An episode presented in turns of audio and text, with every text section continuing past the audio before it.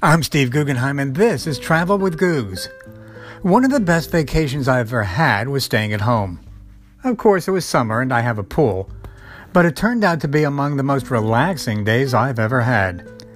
Now, the reason to stay home is coronavirus. And it isn't summer, so no pool, not much biking because of the cooler weather, and no kayaking since you can't drive to the water. Oh well. So, where should I go and what should I see? Let's drive to the ocean and walk around.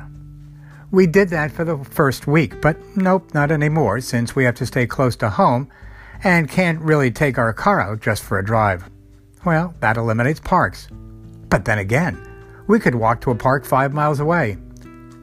The interesting thing about walking, which we're doing a lot of, is how when you see someone, they head to the other side of the street as you approach, or it's a contest.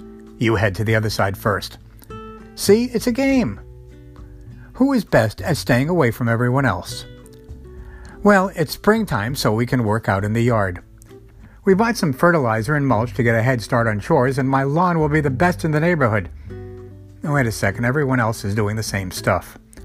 Then I can wash and polish the car for the umpteenth time. One of the great things about staying at home is catching up on reading.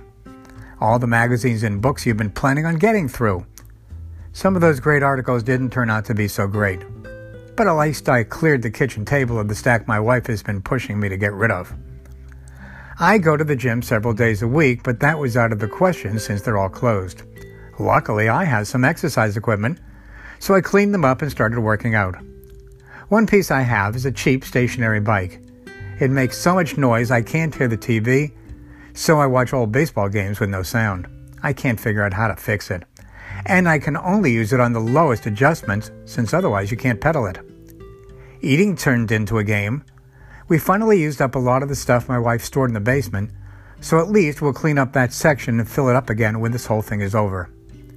Instead of eating leftovers for lunch, we make them last for a second dinner, since we limit our trips to the supermarket.